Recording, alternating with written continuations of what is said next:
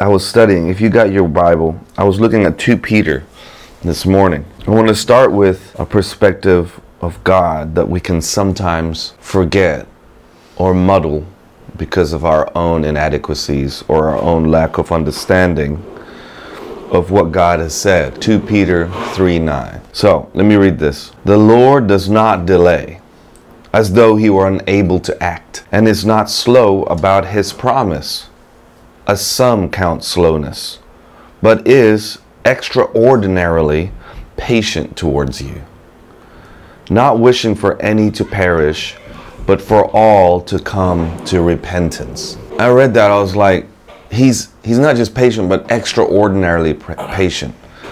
I love the way that this scripture describes as some count slowness. He's saying, look, the perspective of God that we see shouldn't be from our own perspective. So in, in all seasons of life at the moment, just consider that. The Lord does not delay. So I want to get the right perspective before I talk about our part in this. You know, um, as though he were unable to act. God doesn't think that, does he? So when you read that scripture, the Lord does not delay. The the bit in the amplified in brackets is as though he were unable to act.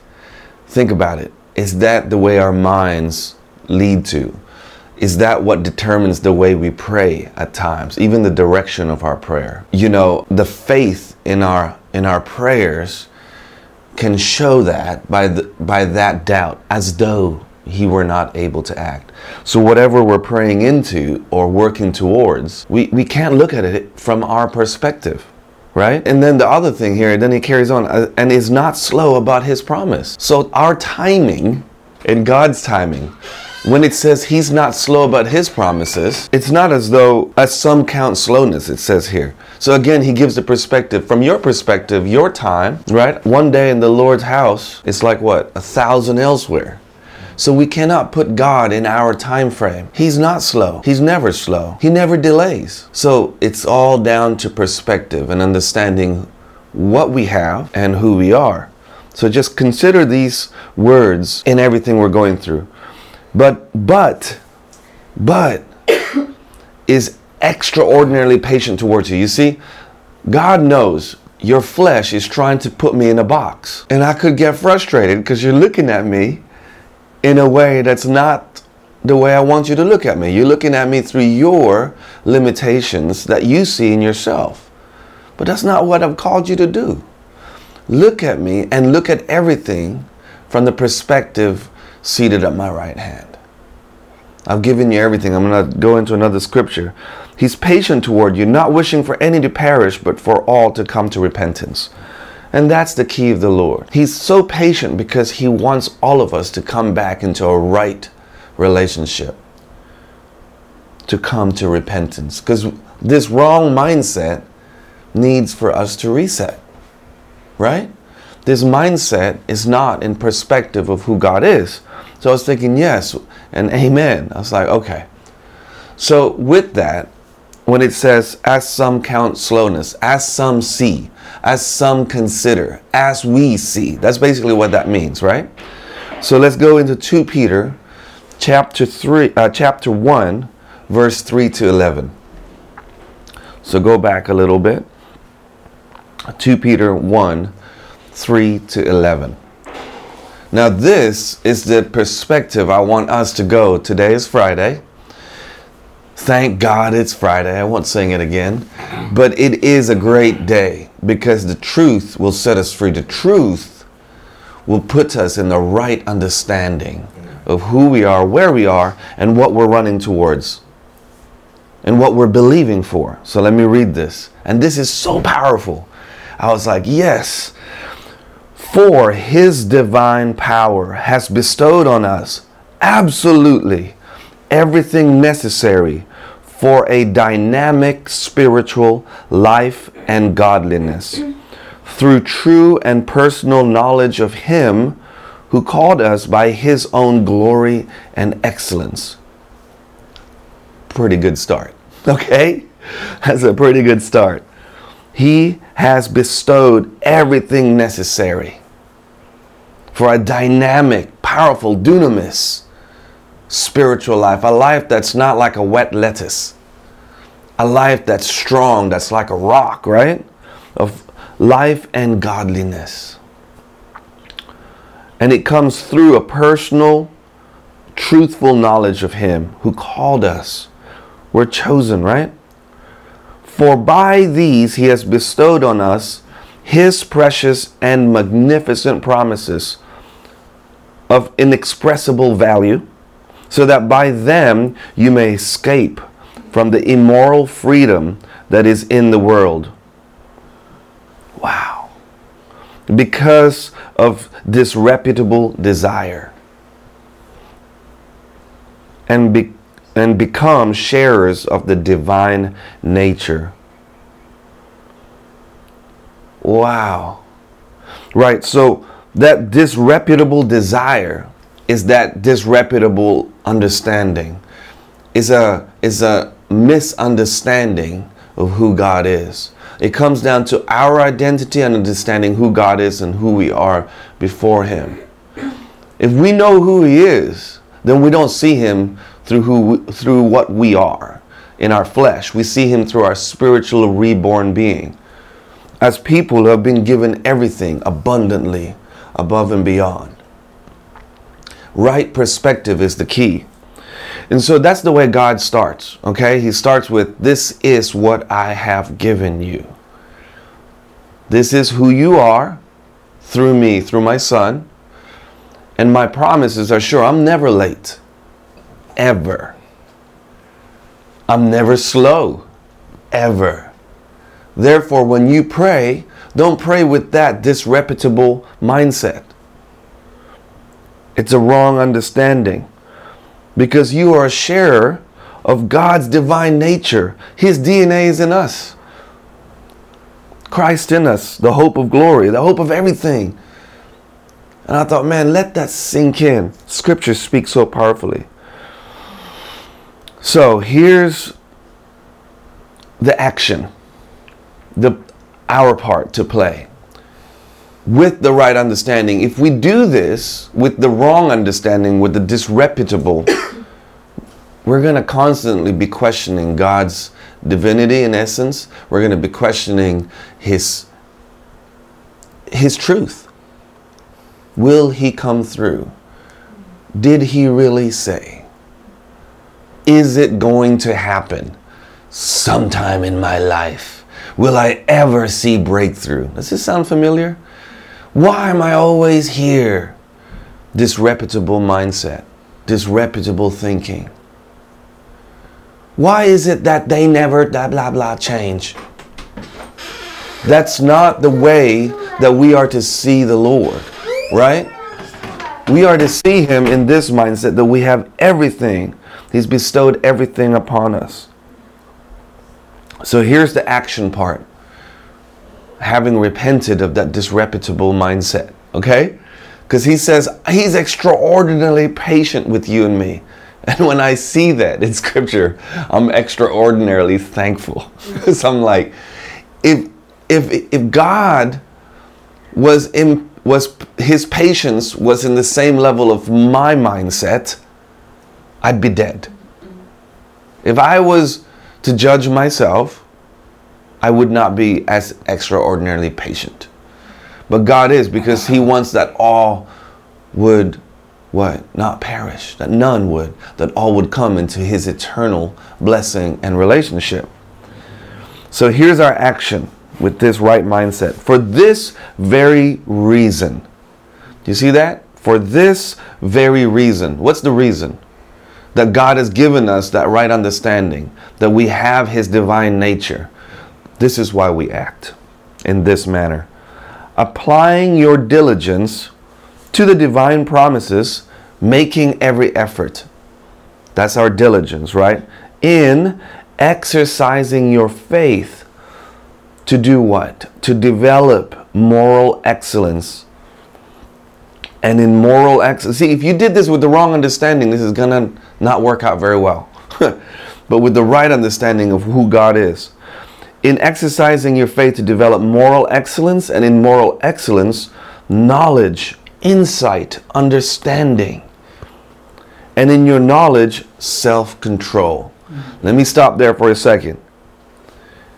What makes us lose our faith often? What makes us blurt out is our lack of self control.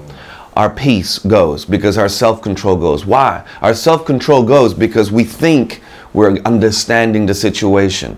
We're not thinking from God's perspective. We're not constantly, it says, pray without ceasing, connect. That's how we lose self control. That's why he's hitting these key points of humanity. And he's saying, let my divinity replace that humanity. My divinity, me in you, Christ in you. Not you in you, Christ in you. This is how it's going to happen and in your self control, steadfastness. What does steadfastness speak of? Saying, I'm going to keep going steady. When we pray with, without faith, is it going to happen? Is that steady? It's like a good captain on a ship and they're in the middle of a storm. A bad captain would go, That's it, we're dead, we're done. It's like, dude, you said we were going to get through. A steadfast captain will go, Keep your eyes on that horizon, or if we're following the star, we keep following the star, we're going to get through this. I know. Because I'm, right, I'm reading the charts right. I know we're not lost. I know this is the right path. Well, God has given us the best charting system for the entire eternity. So you know that you know. Okay? And in your steadfastness, godliness. You see, I, I find that fascinating Godliness doesn't come out of impatience. Godliness doesn't come out of a frantic prayer. Godliness comes through steadfastness. Steadfastness speaks of peace. Isn't that fascinating? It attacks the very core of the way we could react. I know in the past, as God was working through some of issues in my character as a younger Christian, I had in, a lot of impatience. And I'm still working through that, but I know I can count my blessings. Man, I used to be like this. But because I've practiced steadfastness through the storms, I've grown. And this is what God says practice this. This is the action. And this is the thing that grows in partnership with the Spirit of God. And in your steadfastness, godliness. And in your godliness, brotherly affection. Godliness first. Now, I read this and I thought, how many people in the world think they can replace godliness with brotherly affection? What does that mean? I'm going to walk a little old lady across the street today and I'm going to earn my godliness points. I'm good now. The rest of my day, I can do what I please. See how the world twists it? They try to replace God's truth with these semi offshoots of it, but they won't go to the core, which starts in repentance. They won't go to the core, which starts with godliness, which it says, You be holy as I am holy. Right? And we as Christians can easily get trapped in that. we don't want to face certain issues in life, and so we cover it with what? Acts of godliness through brotherly affection. I'm going to love my bro today because it kind of numbs the things that I know I've got to deal with. You know what? I'm going to act patient and loving there because I don't want to have to deal with my lack of patience and faith in my own home. And so that, that kind of nullifies it. It makes me feel good. I'm going to do church in parentheses. On a Sunday, I'm going to be the most spiritual dude around. Come Monday, mm, don't look at me. Don't come into my room. Don't get in my mind, that's for sure. The world constantly tries to attack this truth. And that's why he puts it in this order. And in your brotherly affection, develop Christian love. That is, learn to unselfishly seek the best for others and to do things for their benefit. That's the amplified way of calling what love is. Love not for your own benefit, but for their benefit. What does that mean? When we know that we can love somebody not because we're expecting anything back. but because we're loving them for their benefit. What's their, you know, love language is what's often said. What's what's their greatest need? Even if I need that from them, how can I express godly brotherly love? And you can't do that without godliness. That's why the world says karma. Right? But hey, if you do me wrong, man, I certainly am not going to give you love. You're going to get the karma back. Right? God says, no. Don't love people to gain anything back. Love them for what they need, okay? And bearing in mind, he started this was I've given you everything that you need. I have given you. He said he says it doesn't come from you. I've given you everything you need for that divine character. Because all of these are the characteristics of God.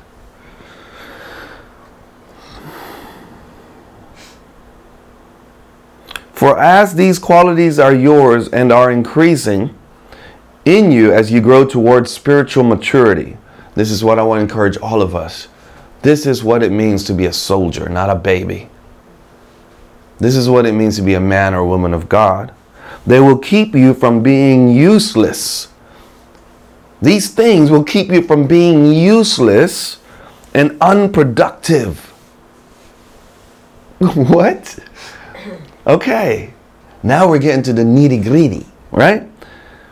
In regard to the true knowledge and greater understanding of our Lord Jesus Christ.